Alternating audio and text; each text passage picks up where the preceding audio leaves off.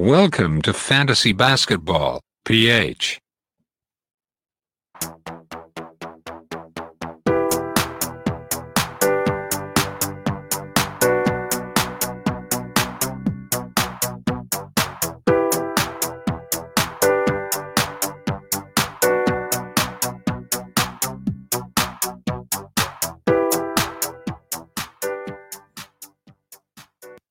Okay, what's up mga paps?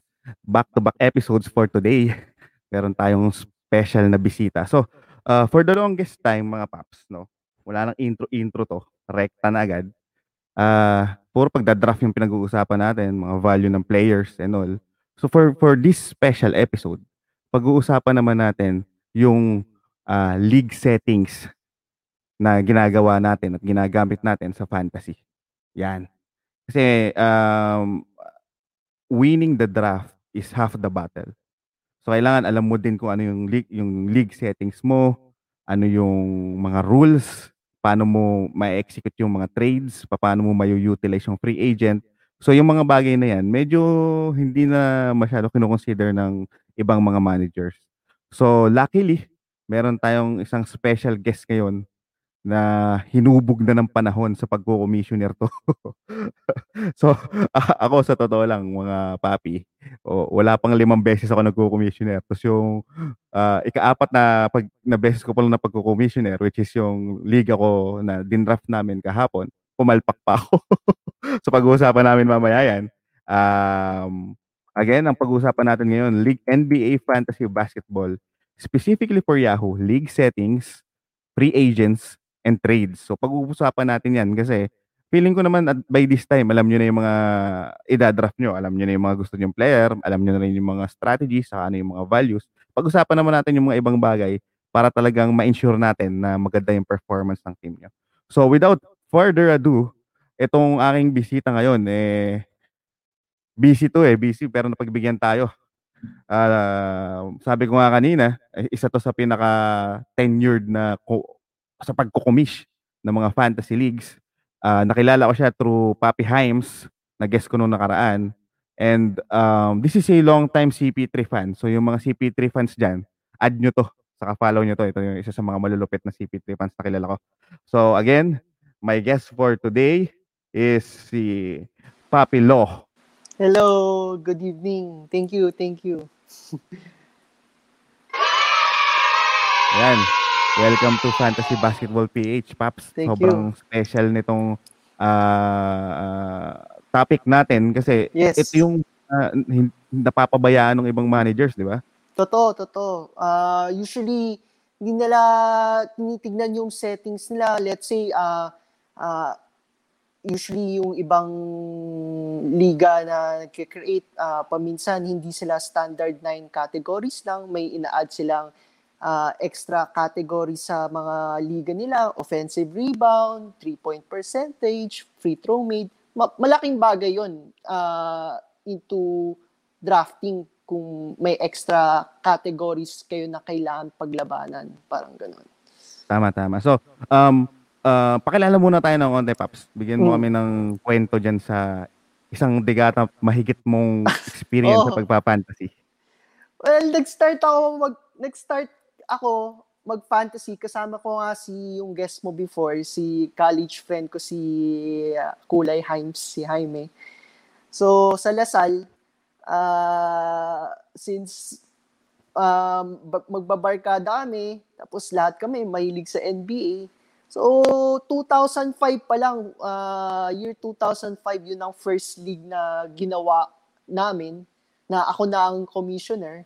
Tapos, na agad, agad. Oo, ako na nag-create. Tapos, uh, ayun na, every every year na lang, naglalaro na kami since 2005. Uh, ah, tuloy-tuloy na yung liga namin dun sa kaming mga, mga college friends. Up to now, actually, nag-draft kami kahapon lang yung liga na yon. Although, syempre, nag, nag-rotate na yung mga managers. Hindi na yung may mga sumasali ng matagal na ever since pero syempre ma mga iba busy na may pamilya oh, na rin so napapalitan na rin ng iba't ibang uh, managers pero yun nga like I said since 2005 pa, ah, ako na yung commissioner noon. So, 15 years na. Tapos, hindi lang yung liga na yon marami rin akong mga liga na ah, naging commissioner din. Parang gano'n. Ano yan, kawang gawa yan, no, Paps? Oo. Tawag gawa kasi ikaw ang maniningil ng mga buy-in. ikaw magtatago, ikaw magre-remind sa mga tao na, oh, ito yung draft time. Hopefully, nandiyan kayo. Tapos ikaw din ang, kumbaga, ikaw rin magsisettle ng mga disputes sa trades which we will talk about later. Mga ganyan. Yan. Kasi ano eh, sa international, nakita ko, Paps, merong isang grupo doon or isang tao na ang Mm. style niya is magkakreate siya ng multiple na leagues. Siya Okay. yung parang punong abala. Tapos, kapag magbabayad ka ng entry fee, entry fee, may extra $5 ata or $10. Ah, So, may, kitang kabuhayan. may commission Hindi pa, niya na kailangan sumali. may commission pa. May commission pa. So, pwede nating pag-isipan yan, Paps, kung may kitang kabuhayan yan. Sa dito kasi sa atin ano, more of for fun lang eh. So hindi na talaga uh, no mission pa. Tama, tama, tama.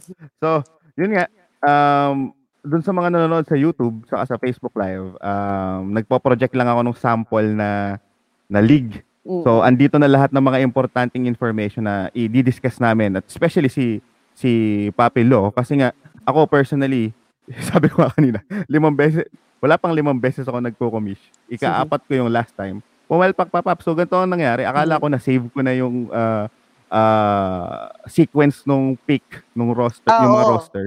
Oo. Hindi ko hindi ko pala na save. So nung, Ah. nung mag-start na, sabi ng mga kasali, uy, hindi mali yung ano, mali yung sequence. Draft order. So, oo. Tapos ginugil ko pa kung paano yung gagawin. So doon sa mga ganong experiences, ang gagawin nyo lang is dalawang beses yung i-reset. Meron Mm. kasing sa commish tools na reset yung leagues.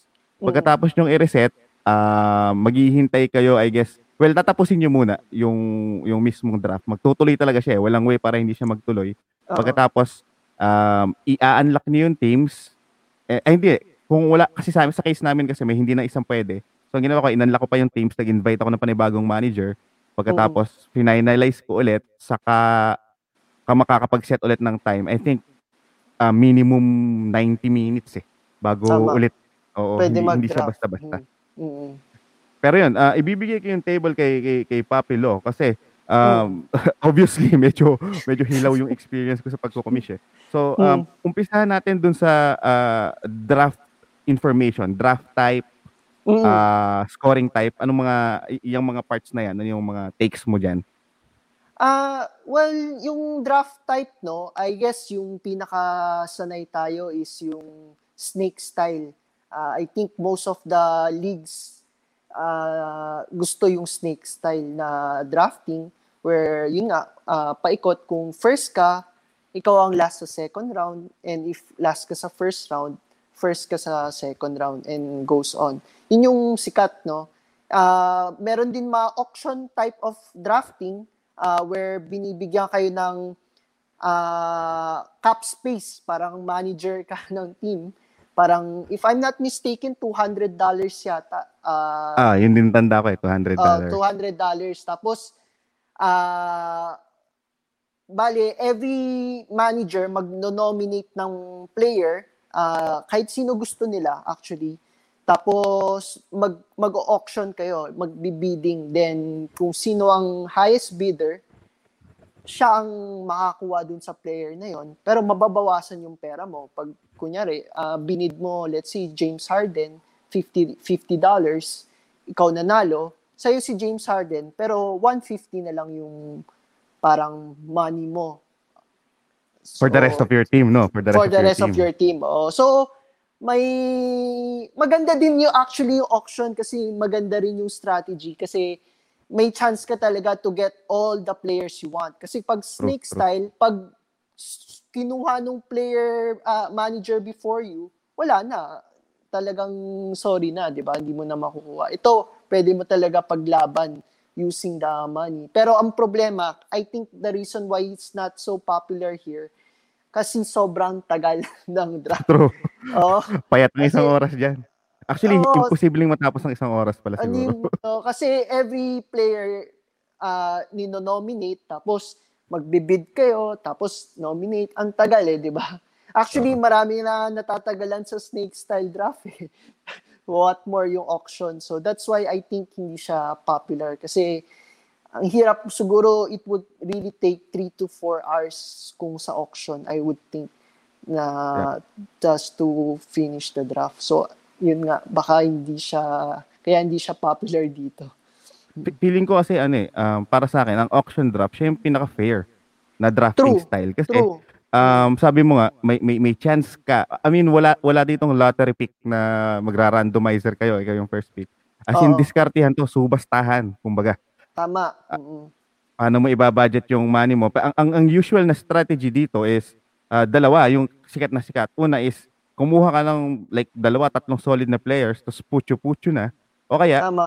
um, i-budget mo in the middle. Kumuha ka ng ah, mid players, pero lahat naman ng team mo puro mid players. Parang ganun. Alam ko, Correct, yun yung dalawang sikat eh. Tama. Yes. Yun nga yung madalas na ginagamit nilang strategy. No? Ah, well, yan, depende rin talaga sa league settings eh. Ah, yung draft yung drafting mo should be based on yun nga ah, how many categories ba ang pinaglalabanan. Roto ba ang liga nyo or head to head? I- mga ganon, kailangan talaga consider. Tapos actually another another thing na madalas di napapansin ng mga managers is yung playoff schedule. True, true. Um, yan, kay, kasi depende rin yan eh. Ah, yung commissioner din nagseset or, or ewan ko, pinag-uusapan nyo. Or kung hindi pinapansin, nakakas, naka-standard sa Yahoo, kailangan mo tignan yung playoff schedule ah, kung kailan para makita mo which teams dun sa schedule grid ang medyo pabor sa playoff ah, games nila. Kasi mga iba dyan, let's say James Harden nga player mo, ah, malakas siya, pero pagdating naman ng playoffs, ang schedule niya two games lang for that week. so alanganin, 'di ba? Kung Parang kailan ganun. kailangan, no? Sa wala pa Oo, siya. wala pa. Parang ganon. Parang, ah although, syempre, di na, ano na yon kumbaga, pag sobrang diehard ka na, siguro, yun ang tinitignan. Pero, mo, kahit na hindi na masyado doon, more of yung sa ilan categories ba pinaglalaban nyo, tapos kung roto ba or head-to-head, more of, kahit na yun lang, I think, okay na. Si- siguro ang ang ang take ko diyan dun sa playoff schedule na hindi natin mayu-utilize this season kasi wala pa nga yung second half of of the schedule eh na binibigay. Ah, kapag kasi alam mo na yung playoff schedule, so for example, mayroong mga dikit-dikit na players. So sabihin na natin, ah, Carl Anthony Towns, Anthony Davis, saka Ay. Luka Doncic. Ngayon, kapag alam mo yung playoff schedule ah, at magiging part of your consideration na kung kumpiyansa ka na makakapasok ka sa sa playoffs, tapos nakita mo na si Kat four games, si si Luka two games, tapos si Davis three games, eh mas pipiliin mo na siguro si Kat kasi lamang ka sa games. Kasi re- unless ka unless aasahan mo na mag 80 points si Luka, 'di ba? Pero Tama. parang on a, on a general perspective, doon tayo sa pinakamadaming games. And then part True. of of ah, part of utilizing the games, ah kailangan yung chicken kung ilan yung games ng araw na yon. Kasi minsan sa sobrang dami naman ng games, it it wouldn't matter naman kasi um puno puno puno din yung mga players mo. So hindi siya That's true. sobrang advantage compared dun sa low games na araw na sila lang pa talaga yung may laro. So Tama. yun- Mm. medyo malalim na to Paps eh. Anong take mo diyan? Tama. Yeah, oh, medyo malalim na 'yon, mga ganong bagay na ko consider na yun nga yung playoff schedule tapos kung yung games niya doon ba sa ah kumbaga yung usually ma- konting games is ah, tuwing Friday sa atin eh. Pagka oo, oo, national true. TV games, 'di ba? Oh, tapos pag yung ibang araw ah, maraming games. So parang hin- hindi mo na, na ah, pero masyado nang malalim yun, I think hirap na kung iisa-isahin mo pa for that. So, more of siguro kung talagang, ano, more of yung sa playoff lang, like you said, kung two games si Luka, three, three si Anthony Davis, four si Carl Anthony Towns sa playoffs. Actually, ano naman yun eh, pag ah, yung liga nyo, ah quart ah, isa pa yon isa pang, I guess, one of yung ah, setting sa mga liga, first and second ka sa uh, after the regular season ng fantasy kung may bye week yung first and second seed. Tama. Oo. So, Yan yung parang ano pa, di ba? Parang, kumbaga sa PBA eh, ano, ah, waiting, di ba? Yan. Tama, oo. So malaking bagay 'yon. So kung kung ganun man, ah pwede mo rin baguhin yung strategy mo na oh ah pag sa regular season mas dadamihan yung mas maraming games naman doon. Parang ganun. Para makuha mo yung first two seeds. Tapos, at least may bye week ka. Then, labanan na lang sa semifinals. Ganyan. True. Especially kung malalakas yung yung teams talaga, kung sobrang competitive, no? Tama. Siguro isa, isa, isa din ang i-add ko dun sa sa draft format would be uh, kapag snake kasi mapapansin Mm. nyo, mas madami yung numbers. I mean per round na, na unang nagpipick yung first pick compared dun sa pag-ikot na mauuna yung say for example 12 12 team league to. Mauuna yung Mm. number 12. So 'di ba 13 round siya. Seven, Mm. ang, ang bilang ko, seven times napipili yung first pick. Six Tama. times lang napipili yung 13 pick. Kaya ang True, adjustment na ginagawa ng ng pros is Mm. it's either dadagdagan mo ng isang round to be fair o kaya may tin- nalimutan ko na yung specific term eh. Pero pagdating ng third round, ah su- supposedly dapat si first pick ulit ang pipick, 'di ba? Kasi ikot Tama. na 'yon. So may rule na silang ginagawa na pagdating ng third round, ang first na pipili yung last pick naman. Ah, A- Alam ko nagiging uso na to sa pro, ah, pinag-uusapan na to ng mga sports analyst. Eh. Ah, wow. Ayun, ah, oh, that's new to me. Hindi ko alam na may ganun na. Oo. Pero yun nga, ah, like yung sa earlier that you said, para fair, ah, yung sa liga naman namin, what we do, ah, we get, instead of 13 players, we get 12 players lang. Parang isang dosenang player ka lang. Parang isang buong basketball team ka lang. Parang ganun. Tama, tama, tama. Oo. So, um, i- isa pa sa siguro dapat nating tingnan dito, ito, ma- alam ko marami kang magiging inputs Mm. dito, is yung mga maximum acquisitions yun. the Yes. entire season, saka yung per week. Kasi ma- maseset Cool. mo din yan eh. Tama, yes. So, uh, what we do, yung sa amin, uh, yung maximum ac- acquisition per season, parang 42 lang kung di ako nagkakamali. Ewan ko lang ngayon dahil sa may COVID yung nag nagugulo yung schedule eh, di ba? Nung nung mga games.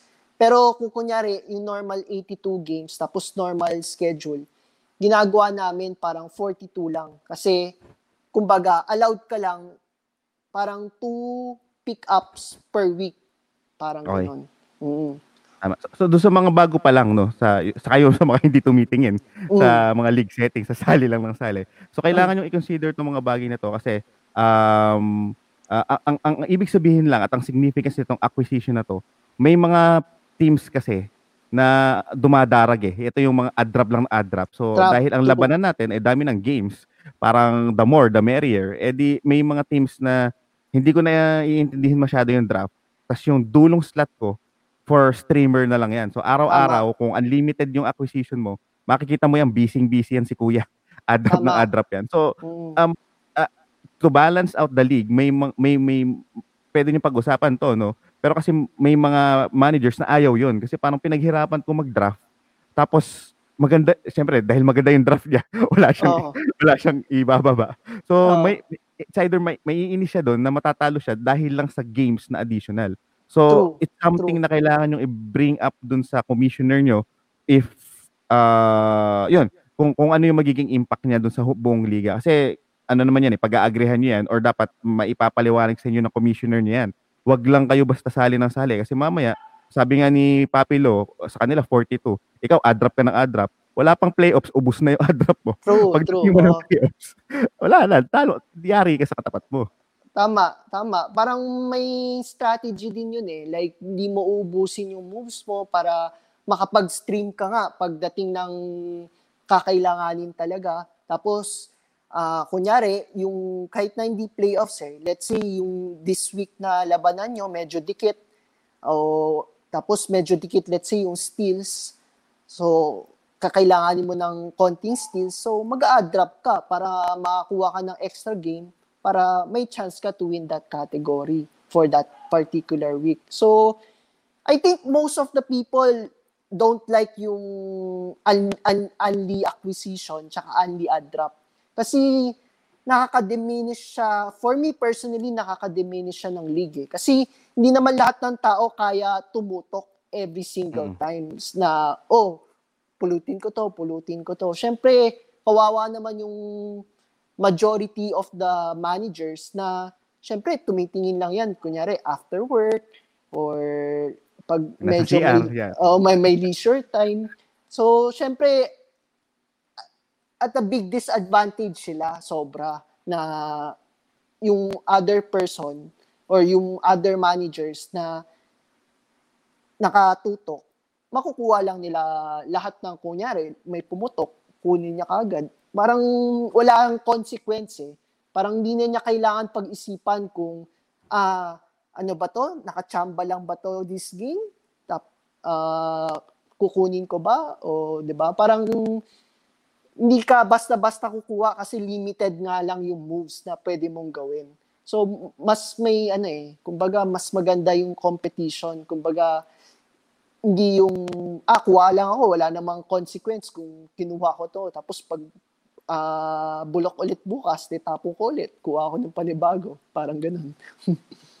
True, true. So, Mm. ano yan, tawag dito. Kaya nga, sabi ko kanina, sabi naman ni Papilo, importante na chinecheck nyo itong mga gatong bagay. Mm-mm. Kasi uh, it, you can take advantage of it or you you you need to be wary of it kapag naman disadvantage para sa'yo. So, sabi ko Tama. kanina, ang pinaka-perfect example dyan, sobrang solid ang draft mo Mm-mm. to the point na wala kang mababa. Eh di, kawawa ka naman dun sa isa, na sakto lang, pero Mm. lalamang sa'yo ng additional 4 games. So, True, malaking true. bagay yun. Yes. Kung, kung medyo malalim, siguro medyo negligible kasi wala ka nang makukuhang solid na stats. Pero kahit na eh, apat na games yun, ma- ma- mabigat pa rin yun kapag pinagsama-sama. Tama. mo. Oo. Ah, kahit na very deep yung league. Actually, feel ko nga pag deep yung league, mas pangit nga na max ac- ah, only acquisition or only ad drops eh. Kasi ah kakaunti lang yung kumbaga gems na ma- makukuha mo sa free agent. So, maho-hoard ng isang team. Kung kunyari, talagang diehard siya, kaya niya i-hoard yun kung siya lang, siya, shot at siya lang talaga nag-add drop, di ba? Mm. So ako, personally, ang ginawa kong diskarte dyan, ah, okay lang sa akin na nakamax yung isa, yung acquisition. Pero yung Okay. per week niya, nililimitahan ko yun. Kasi Ah, okay. kapag minax mo din Pwede yun, din. Ah, n- nagkaroon ako ng, ng, ng hindi magandang experience dyan, Paps eh. So Mm. sobrang solid yung draft ko.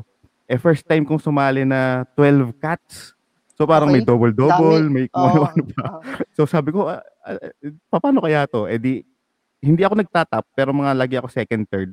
Tapos nung playoffs na, ang ginawa ng isang kong kalaban, inubos niya yung ad drop niya. Kahit na Okay. i-drop niya yung mga Lebron James. So parang sa akin, sobrang pangit pala ng gantong format. Oo. Kasi true. anihin mo yan. So, ang nangyari, tinalo lang niya ako kasi ako yung medyo malakas nung buong season. Nilaglag lang niya ako. Tapos sumunod na round, talo na siya. Kasi lahat ng mga key players niya, pinagdadrop niya Tinapon just niya, oo. for, para lang matalo ako. Parang, True. Oo. Yun nga, yun nga yung pangit dun. Ayaw mo nga yung talagang talagang nagsistream ng players. Parang more of labanan is paramihan ng games, hindi na yung kung sino talaga yung player na kinuha mo eh. Parang ganun. True. Pero at, at least for this season, feeling ko uh, medyo fair na medyo i-consider nyo na i- at least yung yung per week nyo, mga apat siguro, tapos medyo lakihan nyo yung, yung Ah, oh, Ah, because of the COVID. acquisition kasi gawa nung hindi natin alam eh. Kawawa naman yung kunwari, isang bu ah, kasi ako nangyayari sa akin minsan sa mock draft, ano ako eh, Booker, pagkatas Ayton, tapos pag-ikot, nakukuha ko si CP3. So kapag Mm. nagkaroon ng COVID yung isa sa Phoenix, Phoenix. durog ako, di ba? Oo, true, true. So siguro Oo. just just just for this season, ang suggestion ko is um una, um i-consider niyo yung medyo mas mataas na acquisition per week saka uh, for for the season. Tapos yung next natin na gusto ko ding itanong kay Papa kay kay Papi Lo is yung dami ng IR. So Yes. um at, at least for this season ako suggested ko at ano eh, ah, panama na yung dalawa. Para lang Mm. naman kasi i- yung sa injury kasi it's something na nare-research mo saka kita mo na, dis- dep- na- ano siya eh, Mm. depe- nagiging dependent yung draft strategy mo dahil dun sa mga injured players. Pero yung True. COVID na hindi natin alam, feeling ko it's fair lang na medyo dagdagan natin kahit isa lang. Kasi ang nire- pina-research ko dun sa commission namin, sabi sa akin, um, kapag daw COVID case, mukhang papayagan naman ni, ni Yahoo na ilagay dun sa IR. Pero kasi Oo. initially dun sa football fantasy, hindi daw inaalaw. Kaya nga ang pinropose ko sa liga namin, gumawa kami ng Google Sheets na maglagay lang ng isang slot na pag dinrap mo doon, ah basta COVID lang ah, basta COVID lang. Mm. Ano, um, walang wala dapat pumulot. Kasi kapag Tama. IR naman yung nilagay paps, ang iniisip ko, um, tataas yung value ni nung mga injury prone. Kasi True, hindi ka true. na mab- mababa na yung risk eh. Yes, yes. Oo. Kaya, ayan, malaking factor nga yun pag yung liga nyo may IR slots. Well, in a normal in a normal setting kung walang COVID, uh, usually kami, wala kaming IR slots. Uh, dahil nga yung reason is kung may IR slots, uh, kumbaga, pwede mo nakunin lahat. Pwede ka mag-stash ng player, ng mga injured player. Uh, specifically, let's say for this season, si Kemba Walker. I Mm. think uh, from For second to Jingies, third yan. Yeah, from second to third round si Kemba, parang ngayon halos wala nang kumukuha sa kanya kasi parang sabi wala siyang planong bumalik anytime soon. so, kung may IR slots ka, pwede mo siya kunin kasi pwede mo siya ilagay dyan, antayin mo na lang. Ah, wala namang mawawala sa'yo. Pero yun nga, like you said, this season medyo special, may COVID. Pero sa experience ko, nag, naglalaro din ako fantasy football. Pag may COVID, pwede mo siya ilagay sa... Pwede, Ah, nice. pwede, nice. Kasi pwede. Ako hindi ko pa natatry maglaro ng Mm. fantasy football. Siguro next year itatry ko. Mm. So yung nakita ko lang dun sa conversation namin doon sa isa kong liga na parang naging case daw nila na hin- hindi nalalagay. So feeling ko Ah, ah. baka older older ano yun. Oh, Case siguro. oh, yeah, pero nung sa amin nalalagay namin eh. So okay naman. So yun nga, like you said, tama lang siguro ah, na dalawang IR slots yung ano ah, for this season. Although sa lahat ng leagues ko ngayon parang karamihan walang IR slots pa rin. Kumbaga swertihan pa rin kasi Oh. mahirap eh kasi ah yung IR slots tricky din eh. May ibang managers magbe-benefit, mga ibang managers hindi, di ba? Pag kunyari, ikaw yung team na nag-draft ka solidly, ah hindi ka kumuha ng injury prone players, pero tapos yung isa pwede lang siya mag-stash ng players. So, Ako personally, I think- tinetake advantage ko yun. Yeah, Kapag yung oo. nasasalihan You ko, may, take- may IR. have- Kasama you siya sa to- strategy ko. Oh, kam- ah, kaya nga that's why pinag-usapan natin ngayon para yung mga gustong sumali ng fantasy, you have to really look kung ano yung league settings ang gusto mo kasi malaking pagbabago yan sa strategy mo eh. Kung walang IR slots sa merong IR slots, for example. Mm. True, true. Saka ano siya, um, deal breaker din siya. Um, maraming instances na um, sobrang deal breaker nito kasi um, papa, lalo na yung Yahoo, may, may- maraming instances din ng Yahoo na matagal sila mag-update ng status. So True. parang putok na putok na talagang injured. Tapos Yahoo, out lang. Alam mo yun? Oo. Hindi mo pa malagay. Oh, tapos pa paano kung importante importante yung match-up mo this week? Ang sakit sa banks. Tama, Hindi ka- tama. o kaya o kaya ano, yung yung time na andun si Christian Wood sa free agency. Oo. Di mo makuha kasi yung, yung isa mong player na sakto lang, sabihin mo ng Lamarcus Aldridge, mga tipong ganyan, di ba, na, napilayan din naman sila Aldridge last, Oo. last season. Tapos, hindi, may injured slot kayo, pero hindi updated yung status niya ng injury. So ngayon, Oo. tinititigan mo lang ngayon si Christian Wood. Eh, paano ko na rin ang pinaka-weak time mo na player eh? Sab- sabihin mo, sobrang galing mo mag-draft. Tapos ang Mm. weak time mo na player, sabihin mo, Lonzo Ball. Mm-mm. Mapapaisip ka ngayon, kukunin mo na si Oo. Christian Wood, di ba? Tama. Si Lonzo Ball. Tama.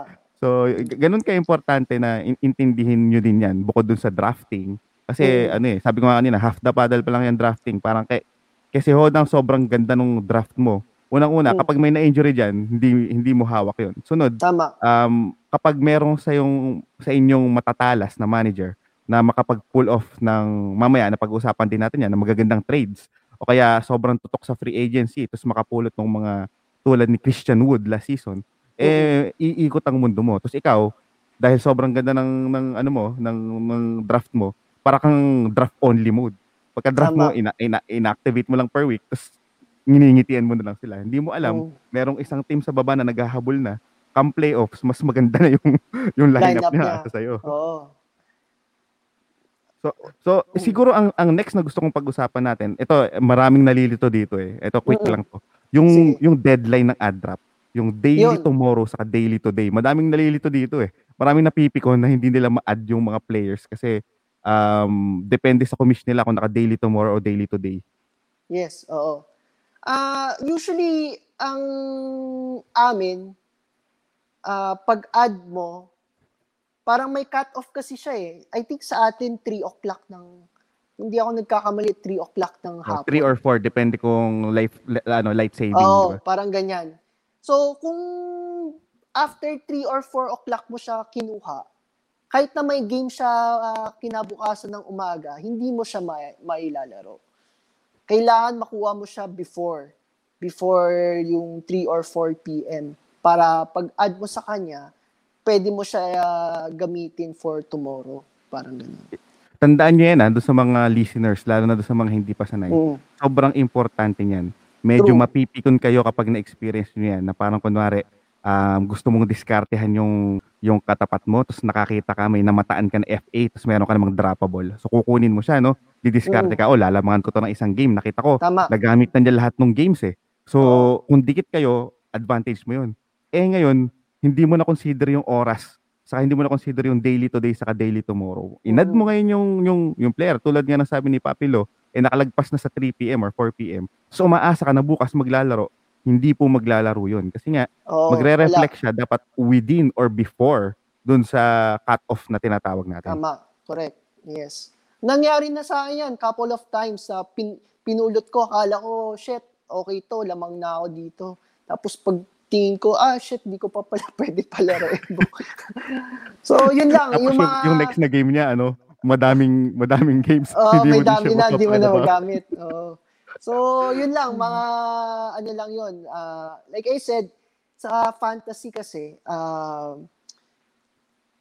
you have to really look at the setting kasi kumbaga doon ka makaka-build ng mga small edges, uh, small advantages na pag nag-build up yan, pag nakuha mo every small advantages na uh, per setting, talagang aangat ka sa standing nyo for sure.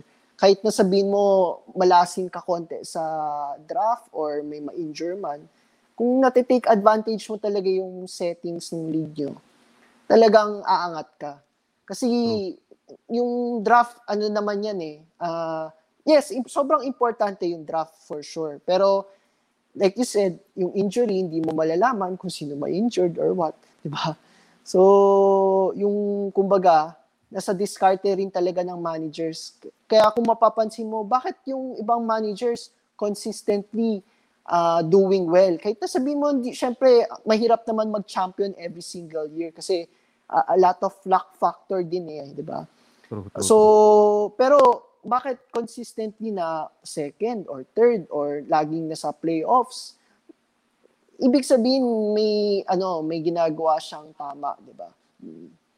Mm, ano yun eh, more of, hindi sila nandadaya, more of aware sila, saka well-informed sila to utilize kung ano pa yung ibang pwedeng advantages over other teams. So, True. technically, hindi naman sila nandadaya, more of nag-effort sila na intindihin kung paano pa nila mai improve yung Tama. season-long na standings nila. Tama. So, para oo. sa akin, it's a fair game talaga. A- Mm. Kaya nga siya masaya kasi para talagang totoong managers tayo, eh, di ba? True, Yun yung, true. yung solid dun eh. Kasi yung league settings, parang ito yung liga. So kung sumali ka, kailangan, kaya natin pinag-uusapan, wala kasi, mas, paminsan di nga tama ka yung mga iba, sali lang sali, hindi naman nila alam ano yung setting ng liga. Tapos magagalit sila na, oh shit, ba't ganun? Ba't pwede ka ad-drop ng ad-drop ng people? Di? So, kaya nga, bago ka sumali, alamin mo, ito yung setting. So, kung unlimited yung ad drops mo per week, be ready na lahat karamihan ng managers, yun ang gagawin. Magsi-stream Oo. sila to take advantage. So, dapat prepared ka to uh, magganon din or mas aware ka, di ba? Kasi kung hindi, dehado ka. Dehado ka talaga, di ba? Saka dapat i-adjust mo din yung draft strategy mo. Um, Tama. Yes. oo. This makes your last pick very, very um, hindi naman sabing hindi naman hindi ko masabi na walang kwenta, pero more of considered as streaming spot na siya. Else, kung hindi siya magiging streaming spot, malalamangan ka talaga ng kalaban mo. Parang Tama. hindi mo ma-utilize, hindi mo ma-take advantage yung mismong league setting. So ito, Oo. ah Paps, quickly natin daanan no bago natin Mm. pag-usapan yung trades na alam ko madami tayong mapipiga at matututunan dito kay Papilo. Um, Mm. roster positions. Siguro Yes, naman yun. dapat chinecheck nyo to kasi True, baka true. mamaya, oo. isa lang yung center, tatlo yung center o kaya um walang PG, walang SG, more, more of guard forward lang. Mm, Kailangan mm. alam nyo yan dahil paano pag wala pala talagang PG, tapos limang PG only yung kinuha mo or apat na Tama. PG only. Tapos Mm. nagkasabay-sabay kayo ng game, sila ng game dun sa araw na yon. Tapos marang naglalaro kayo mapaglaro. ng mga players, eh ilan lang ang utility nyo for example. Kunwari, sabihin mo ng dalawa. Mm. So, yung dalawang player mo na PG, sabihin mo ng mga tipong The Aaron faction na gagawa Mm. pa rin, hindi makakapaglaro, eh napakasakit nun. Tama, tama. I, I think ah kadalasan naman sa Yahoo Fantasy, yung standard is may ah, tig-isa nung PG, GSG, SF, PFF. Tapos kadalasan dalawa yung sentro, dalawa yung utility, tapos tatlong bench. Yun yung kadalasan. Mm. Ah, so yun nga, malaking bagay yon kung dalawa yung sentro, ah, kailangan mo talaga mag mag-isip na i-prioritize kaunti yung big man ah, lalo na sa simula since dalawa yung pwede mong palaruin daily sa mga center positions. Eh, mga iba naman, at tulad ng sa amin, ayaw kasi namin yung parang nagho-hoard lang. Kumbaga, pag dalawa kasi yung center, kadalasan, nagho-hoard lang nung big man. So, ginagawa namin, one center league lang. Tapos sa utility, para maganda yung laban. Kung gusto mo talaga mag-hoard ng sentro, Ma- Kumbaga, maapektuhan, no? uh, maapektuhan. Parang ganun. Yun Tama. ang Sa, sa pro, ginagawa namin. alam ko, ganyan na sa pro eh. So, ang ginagawa nila, isang center lang din, tapos nag-a-add sila ng additional na utility. To- True. Oo. So para ang gusto kasi niyan, yung labanan, talagang kung sino talaga yung buo yung team. Parang hindi lang porket ah, dalawa kasi yung center, tapos mas marami akong magagaling na sentro sa'yo. Parang ganun. Especially na ano ah, um, habang tumatagal, pakonti ng pakonti yung mga solid na mga centers. As in, True. yung mga centers na kayang umiscore, kayang rebound at kayang bumlocks, iilan lang talaga yan. True. So the true. moment na lu- lumalim na yung drafting nyo, majority ng mga center na yan, hindi na masyado umi-score yan, mga situational center kasi in in in reality, bilang na rin kasi yung mga traditional na center na makakapag-influence ng field Tama. goal percentages, rebound, saka block. So talagang sobrang nagme-make sense na isa lang yung center na hindi ko Tama. ginawa dito sa liga namin.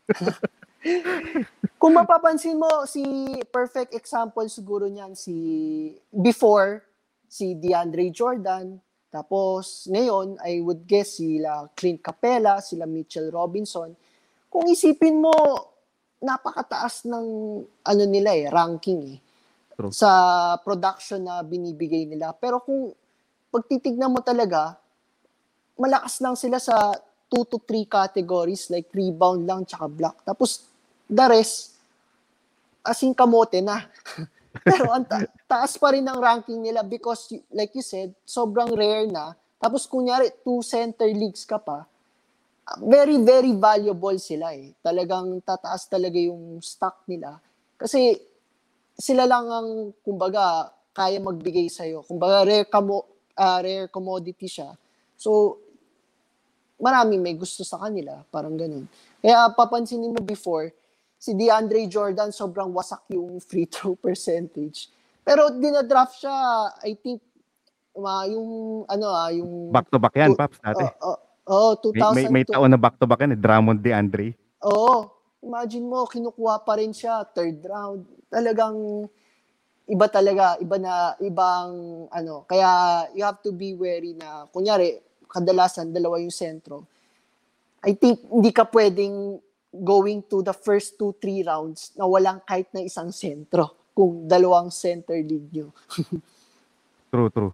Um, na- na-experience ko yan. Med- medyo nahilot ko lang kasi ah, ang ginawa ko, um, kumuha na lang ako ng ilang center na malakas ang blocks pero sinolid ko lahat ng forwards ko na malalakas ang rebound. Just Mm. kumbaga ang kinompensate ko hindi yung position, ang kinompensate ko yung stat. So siguro Tama. maganda mas maganda pag-usapan yun na different episode kasi medyo Oo. malalim yun eh. more Tama, of tama. more of strategy na yun eh. Mm. So ang, ang ang next na i- pag-uusapan natin ito, ito na yung siguro dapat maintindihan at medyo arbitrary to, walang walang ano dito, walang tama at mali, pero true. kailangang i- i-manage ng maayos. Ito yung tinatawag nating trade.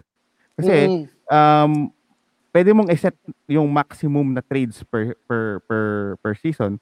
Plus, eh, yung isa pang o- isa pang detail na importante is if yung trade eh, via league votes or via commish decision. Yes, oo, correct. So yung trades naman, ah, usually ako wala akong max sa trades eh kasi ah, wala namang kaso kung makipag-trade ka ng makipag-trade as long as ah, fair naman or na-approvean naman yung trade nyo, de, I guess wala namang kaso yun. So, yung may trade deadline din sa fantasy, hindi lang sa Mm. totoong NBA. Uh, I think mga 2 to 3 weeks or 3 weeks before playoffs, fantasy playoffs, ah, bawal na makipag-trade. So, wanting to keep keep track din no sa mga gusto makipag-trade. Mm. Then yung last na sinabi mo, ah, kung league votes or commissioner vote, yun, malaking bagay din yun na i-consider. Pero I- think most of the leagues would take league votes. Mm. A- ako naman ang take ko diyan, mas mas gusto ko yung ah, commish decision kasi sa league votes ah, ito kasi yun eh. ah, pag league votes kasi ah, ang pinaka ayoko lang na part sa league votes is yung risk factor na walang pake yung ibang ah, manager. True. So kung sa liga nyo naman active lahat, definitely league votes ang sasuggest ko. Pero kunwari, hindi kayo magkakakilala talaga. Hindi buo yung grupo nyo. Tapos, busy nga lahat. Sabi nga ni Papilo, kanina may mga instances na hindi ka naman talaga makakatutok eh.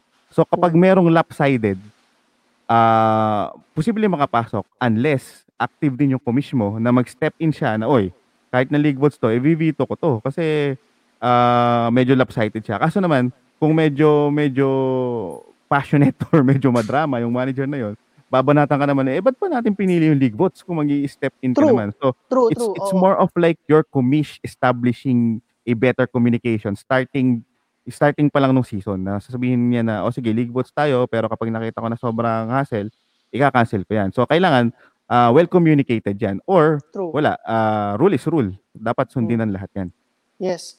Yan, so trades nako, sobrang dami kong storya sa trades.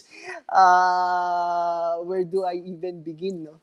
Siguro ah, share lang ako siguro mga couple experience ko sa mga trades kasi diyan talaga ah, nagkakaroon ng friction, nagkakaroon ng away kasi ah, yun nga, very very subjective yung trades eh. For obviously for the two parties involved para sa kanila fair yung trade. Tapos uh, for the other people, maybe hindi so fair yung trade, di ba? Uh, actually, may sinabi ka kanina, kunyari yung liga nyo, tropa-tropa, ah, yung iba, tropa, yung iba, hindi mo kakilala. Malaking bagay din yung league votes kasi parang pwede sila magkampihan eh. 'Di ba? Sabi niya, "Oh, pre, may may trade na nangyayari, veto mo para kasi kung nakuha kasi to, kalaban ko 'yan. Lalakas siya eh. Ayaw ko lumakas siya." Kahit na sabihin mo fair yung trade, pero since kumbaga hawak ka- kakilala niya most of the managers dun sa liga nyo, so parang sila yung majority, malaking advantage yun sa grupo nila, kumbaga. Compared sa, kunyari, sumali ka lang, hindi mo masyado kakilala yung mga tao, tao sa liga. Yun yung disadvantage din ng league votes. Ah, t- tama yan, Paps. Kasi, ang, ang, ako naman kasi, kaya, sabi ko nga kanina, medyo mas preferred ko din si Mm. commish decision. Kasi, pag ako nagko-commish, yung ilang beses na nagko-commish ako, Mm. or madalas ko-commish ako eh. Ayoko yung Mm. nag-aasikaso, ko-commish lang. Mm. Ang, ang, ang logic ko kasi lagi, um, more of like, ah, unless sobrang, sobrang, sobrang, kita mo naman eh, Oo. lagi naman may pana, imposibleng walang lamang, eh, wa- walang patas na trade talaga. Pero unless ah, sobrang lopsided at makaka-impact sa buong liga. So for Tama. example, ah, yung hindi nagme-make sense na papasok na ng playoffs tapos i- ite-trade nung weakest team yung True, madalas top yan. niya Mm. dun sa team na third para lang maka, parang iniisip mo parang meron na ditong under the table business. Yung mga True, nag true. step in ako. Pero kapag Yeah. yung iba, kahit weird, pero kunwari hindi naman siya makaka-apekto sa sa ano, sa sa liga, yung la- lalo na kung na, umpisa pa lang. Pero hindi makaka-apekto sa liga like for example, isang ah, magka-trade yung number 4 sa yung number 5, mga ganun. Minsan hinahayaan ko na kasi iniisip ko, ah hindi hindi hin- imposibleng magkaroon kami ng common ground sa perspective nila. Kasi kunwari ako, titingnan ko siya per stat. Pa- Paano pag siya naman ang titingnan niya per position? Hindi kasi kailangan ko ng forward eh. Tama. Eh kahit malakas yung guard ko, okay lang basta magkaroon ako ng forward. So ngayon, Tama. kung kung 14 kayo sa liga or 16 kayo, 16 yung magde-decide na ganun. Medyo mahirap i ano yun. Iba Mhm. iba-iba talaga yung pananaw lalo tayong mga Pinoy, medyo well opin- opinionated tayo. Tama. So True, just true. to clear all of those possible uh, concerning events, kaya iniisip ko, uh, nagiging commish uh, decision naman ako. Uh, at most of the time, uh, I think 80% inaalaw ko yan eh. Kitang-kita naman kasi yung iba. So, minsan, ang ginagawa ko na nga lang, ano eh, nag explain na lang ako para lang walang magalit. So, Tama. kunwari, ah, so, sige guys, gagawan ko ng logic tong trade na to. Hindi ko sila tatawangin. Ako yung gagawa ng logic. So, Mm. feeling ko ito yung gusto niya. Tapos feeling ko ito yung gusto niya. So, para sa akin, ah, fair enough. Um, ah, mukhang kung masaya kayo, kung kung masaya siya na kunin si Porzingis kapalit ni THT na gumagawa Mm. kanina. Oh, eh di, eh, fanboy siya ni THT. Kilala ko na yan simula Tama. bata. Kunwari, Mm. ah, eh di, sige, fine, kunin mo yan. Bahala ka sa buhay mo. Pero kunwari, kung sobrang be- may bearing na, uh, ite-trade mo yung ganong trade pagkatapos malapit na yung playoffs, ah, hindi na pwede. Kailangan na nating pag-usapan yan. Tama. So, yun nga, like you said, medyo mahirap talaga eh. Parang, ah, ah, pag league votes din kasi, alam ko, alam ko hindi kailangan ng majority eh. I think kung parang 30 or 40% ng league, pag nag-veto, veto na, hindi kailangan ng majority. Kaya, isa din yon Tapos, ako, personally, gusto ko rin commish, commish eh. Pero, Ah, yun kasi mahirap din. Katulad ko, ako yung commish pero kasali rin ako sa liga. Sabihin nila bias ako. Pwedeng pwede nila ako sabihin, "O ba't ang, parang daya mo? Bakit O kaya, ikaw o kaya hindi mo inaalaw, no? Ganun. Oo, ang, ang ginagawa kong workaround dyan, Paps, kumukuha ako ng uh, co-commish na, e- especially ngayon, na ang, ang mga liga na nasasalihan ko, hindi na core, laging Mm. merong bagong salta. So, ang ginagawa ko, ah, by group, kukuha ko ng co-commish na hindi close sa akin Tama. para lang to, to gain more perspective. Kasi sabi mo nga dahil madali di mag-veto kapag ah, league league ah, league votes, minsan naman walang natutuloy na trade kay Tama. lahat oo. na lang na trade nyo. True, true. V- veto. Eh minsan y- yun yung ano eh, yun yung mga flavor ng isang liga. Sa isang season, Mm. ah, part of part part kaya na, na, na-amaze tayo sa na, na, na, na-addict tayo as fantasy aficionados is Mm. yung trades. Kasi you, Tama. you, you- meron kang chance to trade. Imagine that. Yung Mm. favorite player mo or or or kahit hindi mo favorite player, all-star player, may parang mararamdaman mo, eh, ganito pala yung feeling ng mga GM na nakikipag-trade ka, binebenta mo dun sa sa, sa tropa mo para lang bilhin niya. Para sa akin, ano eh, mawawala yung flavor na yun kapag lahat naman lagi binibito mo just for the sake of making it uh, like fair. Eh, para sa Tama. akin nga, wala talagang fair eh. Oo. Ah, masaya talaga makipag-trade. I, I, I remember yung mga college days namin since lagi kami magkasama sa classroom pag after classes. Sabihin na, oh, trade mo na sa akin si Rashard Lewis pa nga dati. eh. Rashard Lewis Na, pa. tagal, ano yan? Mas- Rashard Lewis sa, sa Sonics sa o sa Orlando? Orlando. Orlando. Orlando na ba? wala, ka, wala ka sa tres eh. Di ba? Parang, oo, eh. So, nakakatawa. Tapos, pag nag-trade, tapos one week after, ah, na-injured yung trade kong player, banas na banas siya. Siyempre, parang, parang siya wala na nakuha. Tapos, yung malakas niya, nabigay niya sa akin. Nandyan yung trash talkan. Eh, parang breaks of the game yun. Swertihan. Hindi naman na natin malalaman na na-injured. Actually, isa pang big thing yan eh. Ah, isa pa yung kumbaga na nagagawa ng controversy sa mga trades. So, for example, uh, league votes kayo. So, pag na, nagka-acceptan ng trade, may pending pending mga 2 days or 3 days, depende sa Ah. liga nyo, na pending yung trade. 'di ba? na antayin na makaboto yung mga tao kung veto ba or hindi. Kung walang nag-veto, de matutuloy yung trade. Pero pa pero Papi Roy, 2 to 3 days ka mag-aantay. Yung mga games hindi nag-aantay, naglalaro pa rin yung mga players. Oo. So nangyayari niyan, nag kunyari nag-accept na tayo ng trade. Let's say ah binigay ko sa iyo si Booker, binigay mo sa akin si Bradley Beal. Tapos naka-pending siya. Within the span ng nagte-trade, naglaro let's say si Bradley Beal. Tapos na-injured. Na-injured long term. Uh, eh since pending pa yung trade, kung tropa niya yung mga tao, sasabihin niya, oh, cancel, pa-cancel mo yung Veto trade. niyo na, Obvious- oo, cancel na. obviously, obviously, di ba? Tapos, kunyari, ako, ako yung makakuha akin si Bradley Bill, makukuha ko si Devin Booker. Sabi ko, bakit ganun? Dapat, kumbaga, na, nakapag-deal na tayo ah. Dapat mag-push through na yun regardless. So, yan, nagiging issue din yan. Siguro maganda dyan, ah bago nga, like you said, bago mag-start yung liga, maset din yung ah, ruling na yan. Ano, ano ba ang rule nyo? Pag nagkaroon na ng trade, final na yan regardless habang pending or pag na-injured, pwede bumak out or pwedeng bumak out while pending. Yan ang kailangan nyo rin linawin. Kasi yan yung madalas na hindi na napag-uusapan. Pero pag nangyari, malaking away. Kasi Oo. yun nga, big advantage for the other team and big disadvantage for the next, ah yung, yung isang team, di ba? Sa- Saka ang, ang worst na mangyayari would be um, tatama din na yung isang team. Tatanggapin niya, pero tatama din. Hahayaan na lang niya. Hindi na niya aayusin. Oo. So isa yun sa mga ayaw nating mangyari kasi mas skew yung yung ano eh, yung liga, eh. maapektuhan yung buong liga. So um napaka ah, tingnan niyo guys, akala niyo medyo boring tong session na to, itong episode na to. Sobrang siksik nito. Ito Mm. yung mga ano eh, hindi na appreciate nung ah, ibang nagfa-fantasy pero kung Mm. talagang fan ka ng fantasy at fan ka ng NBA, kailangan intindihin mo to. Ah, andito yung mga juice actually. Ah, Mm-mm. managers ka eh. Kailangan alam mo Oo. to bilang manager. Tama. Hindi ka, hindi ka naman scout para mag-draft lang, di ba? Mm. Kailangan minamanage mo siya all season long. Mm. Yun.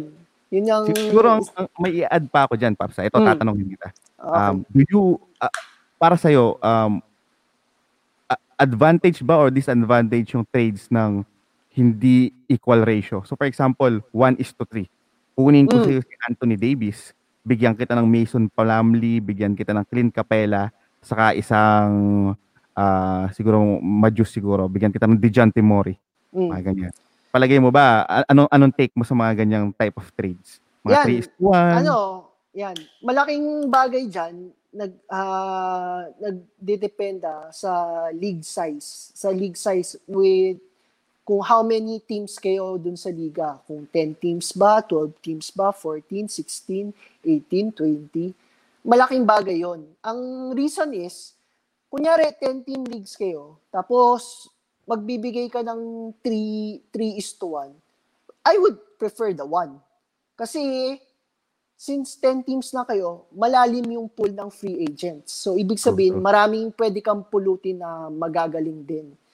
So, you would rather have the best player. Ah, ah, well, again, subjective to, di ba? Ah, Oo. hindi ko sinasabi every single time porket 10 team leagues kayo, kukunin mo yung best player, hindi mo kukunin yung 2 or 3 person. Baka, kasi Ah. baka mamaya juicy naman yung tatlo, no? Oh, juicy naman, di ba? Pero in general lang, we're speaking in general terms.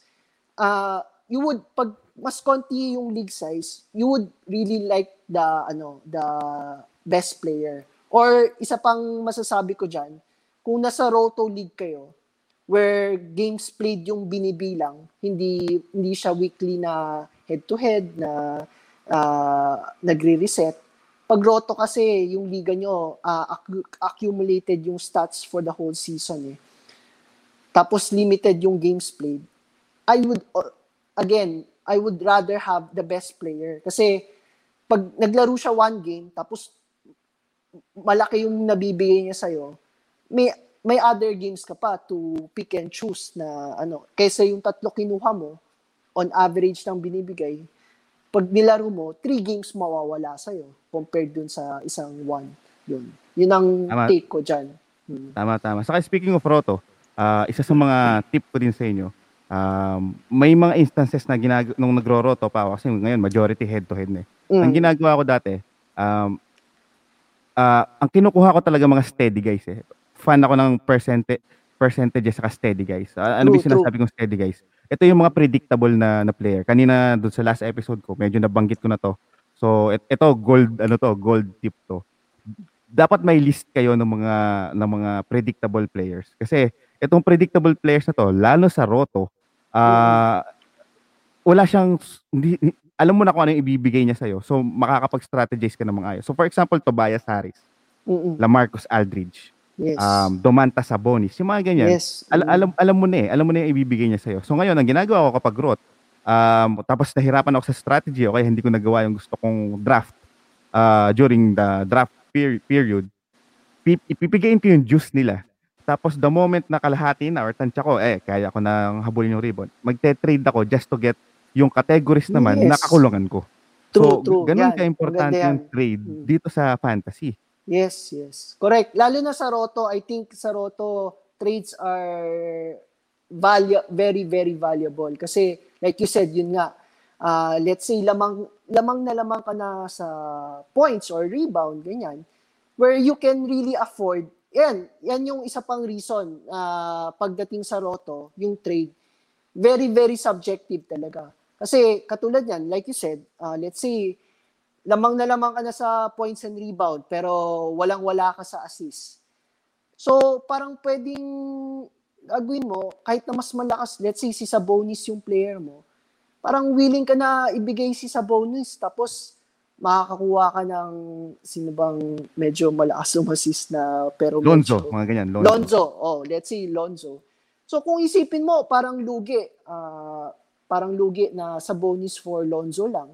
Kasi si Sabonis, let's say, mas ma- steady talaga all, all across the 2010, board. no? Eh, eh, Oo. Araw-araw, 2010. Oo. Tapos, oh, bakit mo bibigay si Lonzo na bulok yung field goal, tapos ah, matio? Eh, kasi yun nga, lamang na lamang na ako sa field goal, points and rebound. Willing na ako to part ways kasi yun ang kailangan ko habulin para umangat pa ako. So, yun. y- isa pa yan sa mga factors din ah, pag pag trading lalo, lalo na sa roto. Tama. Saka doon sa mga nagsasabi na boring ang Roto, actually hindi siya boring. Ah, actually ano siya, similar may, may ibang ano eh, may, may ibang high sa sa, True. sa Roto, may ibang high din doon sa na, na nakukuha mo na sa sa head to head. Sa sa Roto Mm. kasi more of management wise eh. Hindi, kasi madalas yung head to head nga na laban, pero uh, nag-strategize ka per total. So ngayon, ah, given na kailangan mo well balance yung team mo, yun yung magpapasakit ng ulo mo kasi Tama. makikita at makikita mo na yan eh. Tingin ka na tingin sa stat tracker. Makikita mo, ba't kaya lagi ako ah, nasa baba? Eh, lahat naman ng players ko pumuputok. Siguro kasi, napapabayaan mo na yung ibang categories. Mm. So, parang, for example, kaya no-no yung pantings sa Roto, lalo na kung Tama. mababaw Yes, lang yung liga. Kasi, Mm. imposible ka na mag-champion, sa totoo lang. Mm. Kung meron kang pinakamababang stat sa sa, lang. sa sa sa liga nyo, so for example, free throw percentages or turnover or field goal percentages, napakahirap habulin nun. Yun lang ang Yes. masasabi ko sa inyo. Mm. So ngayon, Kasi eh- kahit na mag-10 ka dun sa ibang categories, tapos meron kang 1, parang average ka lang, gitna ka lang. Kasi parang true. kung di, dinivide mo, parang 5.5 lang nakukuha mo. Hindi siya worth it. tama tama. So ga- ga- ganun ka valuable tong mga bagay na to. Mm. So uh ito For ito me na yung sa mga is- personally, sorry, add, may Sige, add lang ako. For me personally, ah kung serious ka talaga, talagang gusto mo competitive, talagang walang tsambahan, walang ano, I think Roto is the league for you. Kasi yung Roto, walang one week wonder, kumbaga.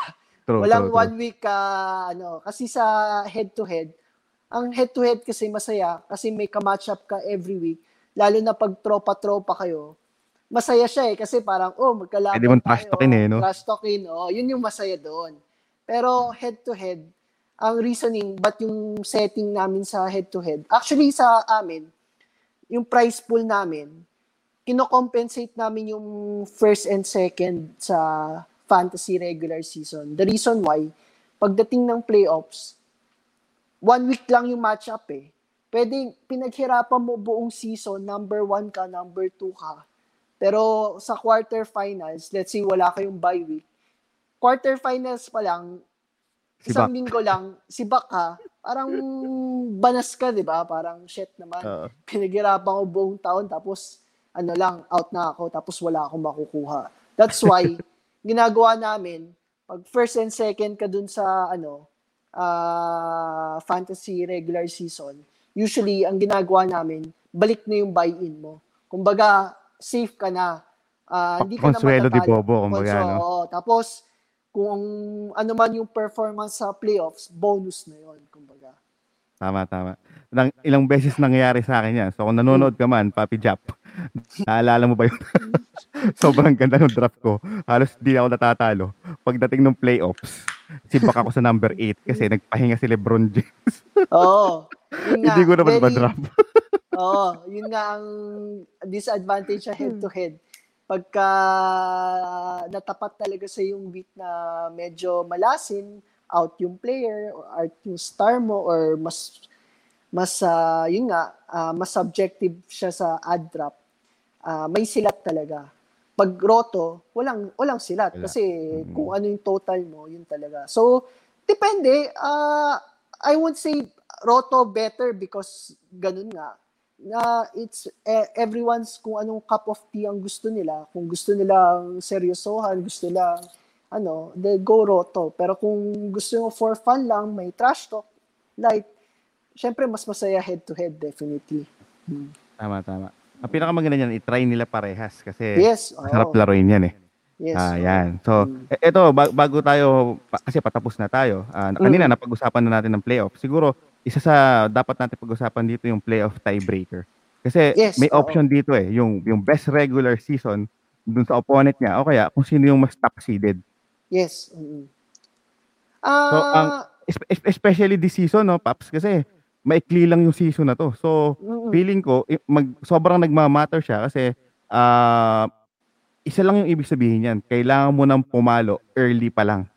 So, dun, dun din lumalabas yung value ng mga players sa pagdadraft. Kasi kung ganyan ang setup ng league nyo, tapos ah, medyo maaga pa kunwari yung playoff schedule, tapos um, kailangan top, yung top seed, yun yung, yun yung i-consider. Ang, ang, ang, isa lang ang ibig sabihin yan, kailangan sobrang strong yung start mo para hindi ma- ma-utilize mo tong, tong, tong option na to. Though, medyo fine line lang din naman yung advantage, pero ang kagandahan lang kasi niyan, eh, hindi pala kagandahan. Ang, ang arbitrary lang kasi dyan, this season, hin- hindi natin alam yung mangyayari doon sa dulo ng, ng, ng, I mean, yung fantasy playoffs eh. So, may, may, may chances na, ah, depende sa usapan ng liga nyo, may chances na kunwari 60, se- 60%, 70%, knock on the wood, biglang mag-COVID na naman, hindi, hindi ma-handle ng NBA, cancel. So, paano yan? Ah, ah, hati-hati na lang uli, balik taya or ano. Kasi sa amin, na- naglabas kami ng notice sa buong liga na as long as nakapag 70% na tayo, kung sino yung r- nasa ranking na number one pababa, yun ang susundin. So, Yes. Kung pumasok sa playoffs to, pagkatas dito, top seed, kung ang ganda na nung team mo, um, kunwari, kumbaga, ano eh, na-turn around mo na eh, umarangkada Mm. yung team mo eh. Eh, nagtatalo ka nung umpisa. Tapos nagkaroon kayo ng tiebreaker. Kawawa ka. Kasi, nung umpisa, nagtatatalo ka eh. Na- nananalo ka lang nung, nung malapit Mm. na mag-playoffs eh. So, magma-matter yun. So, Yes. medyo, kapag hindi mo, pag hindi ka ready sa, sa fact na yun, magtatampo ka for sure.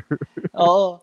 Ah, ako personal opinion ko gusto ko higher seed wins kasi syempre kung pinaghirapan mo buong season ah, overall dapat kumbaga parang home court advantage mo na yon parang ganun.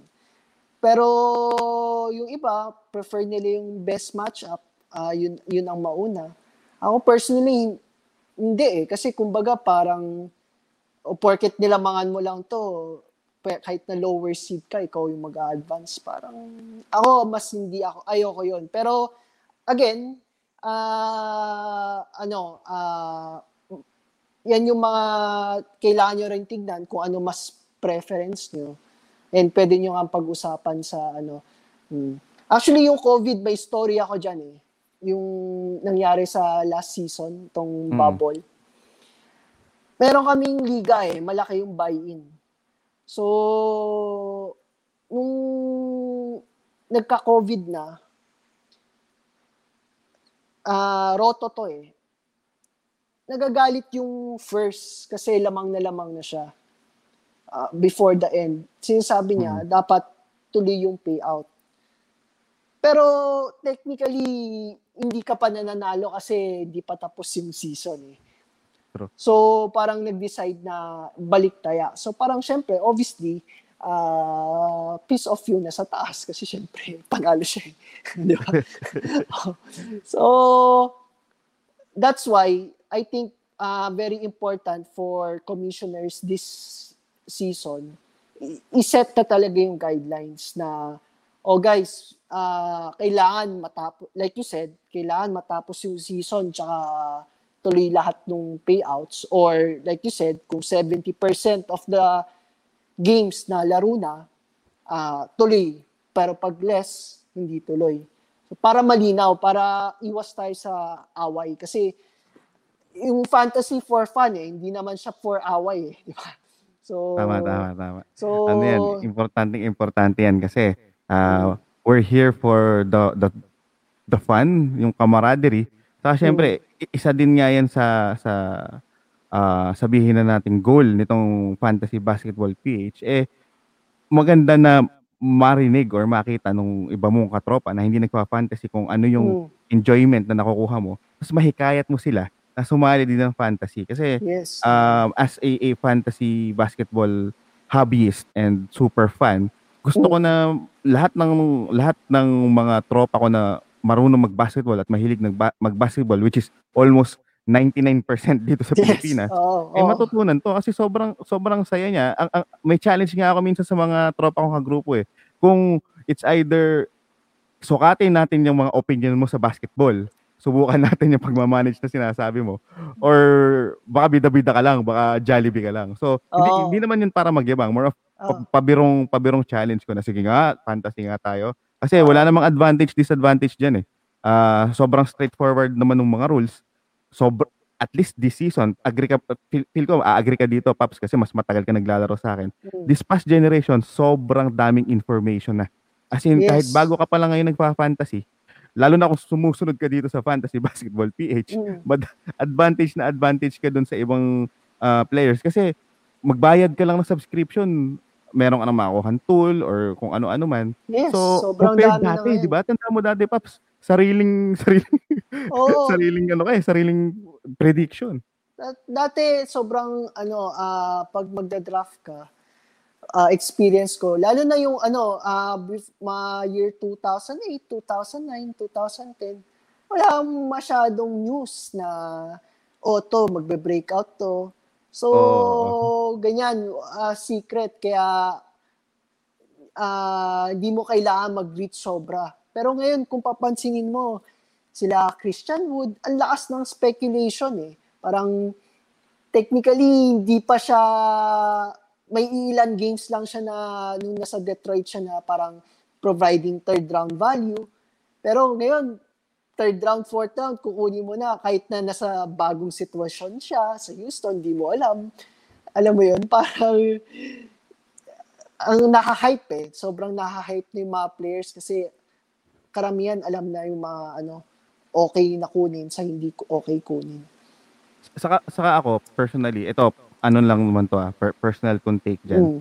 um, ha, ah, natatakot ako na umasa yung mga fantasy ah, managers dun sa mismong ranking ng ibang sports analyst. Yes. Para sa akin oo. kasi ano eh, importante na as as you learn, as you gain more experience, Mhm. nagkakaroon ka ng sariling pananaw eh. Parang may sarili kang flavor as a fantasy manager. Mm. Na parang kaya kong makipag magkaroon ng healthy discussion na hindi mas mataas ang value ko dito kasa dito. Compare dun Yes. sa susundan mo lang ng susundan yung mga uh, either subscribe or paid na na information or even yung free information. Kasi Yes. hindi iba yung feeling na against the green ka. Ako i- isa to sa mga natutunan ko na sobrang saya ko na ilang beses akong nag-against the grain. May mga palpaktos, merong mga okay. Pero ang ang, ang hindi matatanggal sa akin is yung saya nung mga times na Yes. okay na parang, yes, sabi ko Oo. nakakagagawa to. eh. Alam mo yun?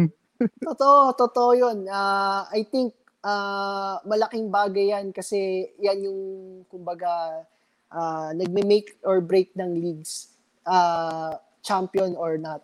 Ah, I remember yung rookie year ni Dennis Smith Jr. Ah, s- sa Dallas siya nun eh. Oo. Parang siya yung starter, di ba?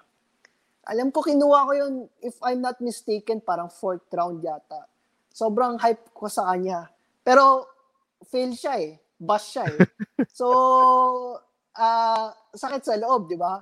Pero marami rin times, I would say na, yun, katulad yan, ah ah, wala akong maalala ah, recently, pero let's say, ah, si Chris Paul, nung rookie year niya, nung, nung nag-start kami very first time mag-fantasy, kinuha ko siya, kaya ako siya naging favorite player. Kasi, ang lakas na niya kagad, nung rookie season pa lang niya, di ba?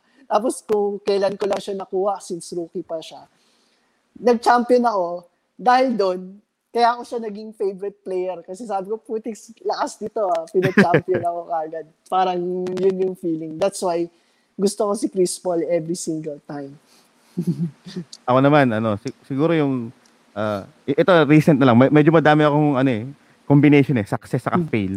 Pero yung pinaka-recent na, na ma-share ko is, ah, yung Dynasty League namin, eh, ano, Oo, two years yeah. ago, last year lang. Ako yung last pick, 10 lang eh, 10 team lang kami. Mm. Ang pinik ko as number one, si Luka Doncic. Oh, So, wow, nice. Ju- just, ano lang yun, more of like, gusto ko siya. Kasi eh, parang ano, mahilig kasi ako manood ng mga international games. So parang naisip ko, ano, ano pa yung worst na mangyayari? So kung kung sablay man ako, medyo mababaw naman din yung liga. Ako kasi yung manager na gusto ko, nag-enjoy ako eh. So sabi ko, Yes. kukunin ko na to. Sabi, kahit sabihin, eh, nung mga sites na yon para sa, para sa mga nakikinig pa dyan at makikinig, last, yung, may, may, may, yung unang season, ang daming low kay Luka kasi ang taas ng turnover niya, Mm. ang baba ng free throw niya. Pero kasi pa, ako, ang kiniwenta ko doon, sobrang bata pa nito. Saka yung, ito kasi, manood ka kasi sa reality. Kapag Mm-mm. nagpa-fantasy ka, manood ka din kasi makikita mo kung gaano siya kakomportable maglaro. So, Yes. hindi mo makikita sa stat yung sa box score. posible Oo. niyang iangat pa yung laro niya. eh. Alam mo yun? Mm. So, ang mangyayari niyan, it's either ma- magbabasa ka na lang ng mga columns o kaya susundin mo yung mga breakout na articles or what. Pero ako, Tama. ang ginawa ko noon, dahil nanonood ako lagi, nakita ko talaga na, grabe, may improve ba to? Imagine mo, ang butas lang niya is free throw percentages. Eh samantalang merong year nung rookie siya na hindi ganun kababa yung yung ano niya, yung Free free, throw niya. free throw Mm. percentages. So sabi ko, ah, f- f- come three years, malaki yung chance na maganda yung performance nito. So yun, Tama. Ah, nag nag-pay off naman. Sana sana mag-pay off pero kasi ah, last pick ako doon, ma, ma- matitibay yung mga kalaban ko doon, ma, Tama. mga grabe din yung ano nila, eh, yung mga team. Tapos isa pa siguro sa success ko doon, ah, dahil dynasty siya, kinuha ko pa rin si Kevin Durant Yun. kahit injured nice. siya last season. Kasi Mm, parang ginawa, ang ginawa ko, last ang assumption ko kasi dahil last pick ako, medyo mababa yung chance na manalo ako for this season. Parang i- general kwenta lang. mag invest ako for the next season. Kasi Yes, pag correct. dynasty, do sa mga ito iba-ibang format na naman to, no? May keeper league kasi tayong tinatawag, Yeah, mga dynasty oo. leagues. So ngayon, um kunwari for example, may, meron kasi yung Anli. eh. Mahirap kasi yung Anli kasi hindi nagko-commit lahat ng manager. So kami, Tama. usually 3 years, 3 years lang kami. So ang iniisip ko, namimili ka lang. So it's either mag-build ka na win now, at least out of the 3 years, meron kang championship. yes. Tapos mag-build ka na lang. Ako, ang ginawa ko nun, ah, mag-build sana ako this season. Kasi pagtingin ko sa lineup ng mga kalaban ko, magaganda din yung lineup nila. Pero okay lang. Natuwa Mm. naman ako kasi in-stash ko si si KD kahit pilay siya. Ganon din naman si ano si Wall. So ngayon na ready na sila, excited ako this season. So y- yung mga ganong bagay na kahit unsure ka kung magcha-champion ka. Yung kasi para ka ng manager eh. Imagine mo, nag-stash ka nung injured, sum- sumugal ka. Tapos ngayon na naglalaro ka, feel na feel ko yung nararamdaman ng Brooklyn Nets sa ng Houston. Sana gumawa. Sana hindi mapilay. So, yun, share ko lang kasi um, hindi lang to pat money ang fantasy basketball. Hindi lang siya basta-basta competition. Ayun. More of yung, yung, yung fulfillment na nakukuha nyo as managers. So, yun, yun yung take ko dyan, Paps. Ikaw, uh, Mm. do you have any parting words pa for fantasy? Ah, yun lang. So, ah, enjoy nyo lang. Tapos, syempre, check your league settings. Like you said, marami pang, ah, actually, marami pa yung keeper leagues nga. Like you said, di natin medyo napag-usapan. Another, ah, thing to keep on. Syempre, pag may keeper kayo, kung isang player ba, dalawang player pa, kasama din yan sa draft strategy nyo. Definitely, di ba? Kung, Tama, ano yan, i- Ah, gagawa tayo ng iba pang episode yan. Kasi Oo, gusto ko din gumawa ng liga din na Dynasty. Ah, Yes, oo. So- hosted by FBPH. Kasi Tama. masay, masayang mag-Dynasty, guys. Ha? Kasi imaginein mo yun. ah, like for example, this rookie season, ah, dahil keeper kami, hindi nag-draft ulit kami. ah, sinugal ko, kakaiba yung strategy ko eh. Sinugal ko yung Donovan Mitchell ko. Tinrade ko siya for top picks. Just for Oh. the reason na magtatayo na ako ng ahensya ng gwardiya. Ang dami ko yes. ang dami ko Oo. ng gwardiya. So, tenrate ko si Donovan. Ah, kumu- kin- ang kapalit ni Donovan is Colin Sexton plus second pick Nice. for the first round. Oh. Dahil kailangan ko na center, kinuha ko si James Wiseman. Oh, nice. So, ang iniisip ko, ah, ay, posibleng may madami magdi-disagree sa akin na hin- na malaki yung diferensya ni Donovan sa ni Sexton. Pero fantasy-wise at stat-wise, I do think hindi ganun kalaki yung yung diferensya nila sa nabibigay nila ha. I Yes, think oo. ah, Colin Sexton is someone na sobrang umaangat na ngayon sa kasi naalala mo yung time na walang pumupulot sa kanya yes, sa oo. few- seasons ago. Ngayon, nasa round 8 na siya kasi sobrang legit yung nabibigay niya ah, padulo, which is points. So, ngayon, doon sa, naisip ko na almost similar sila ni, Da- ni Donovan. Feeling ko naman, ma, maano ko yun. Tapos, makakuha pa ako ng James Wiseman na isang Yes. sugal din. So, Yes. yung, yung mga likes na to, hindi mo siya ma-experience sa mga redraft leagues.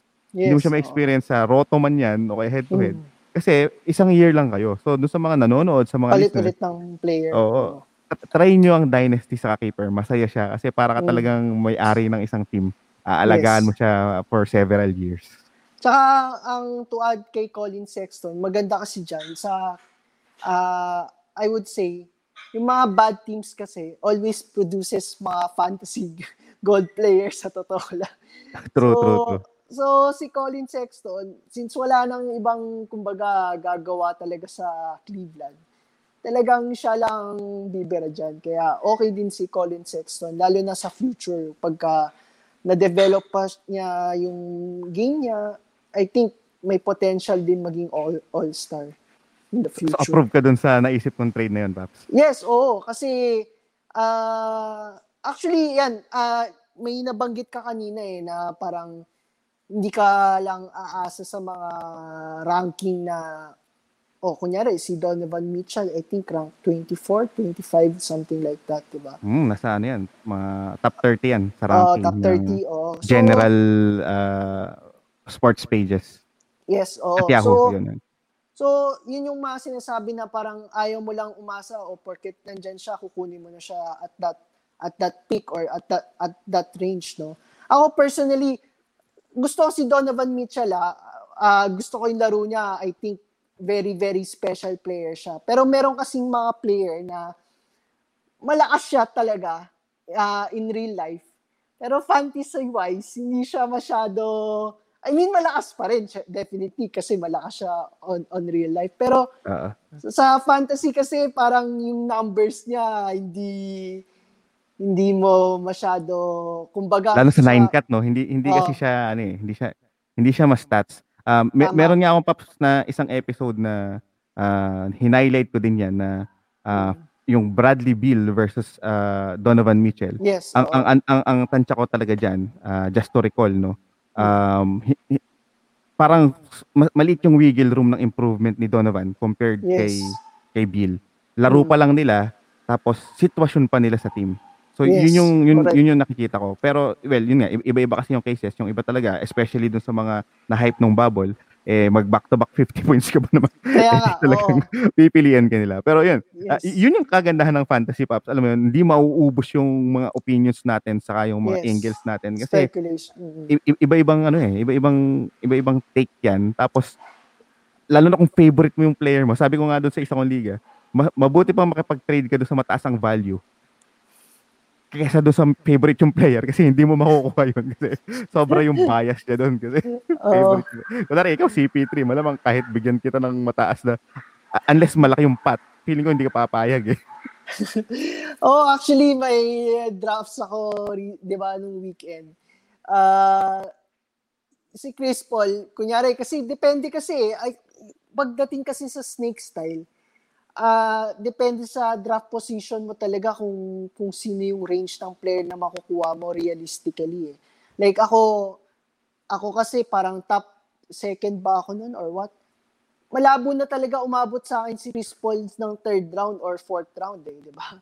Kumbaga, pag nag-first two pick ako, tapos antagal ko pa mag-aantay bago turn ko ng third round. So, medyo imposible ko na makuha si CP3 unless magre-reach ako sa kanya second round, kukunin ko siya kagad. So, kung gusto talaga manalo, medyo ang hirap naman nun, di ba?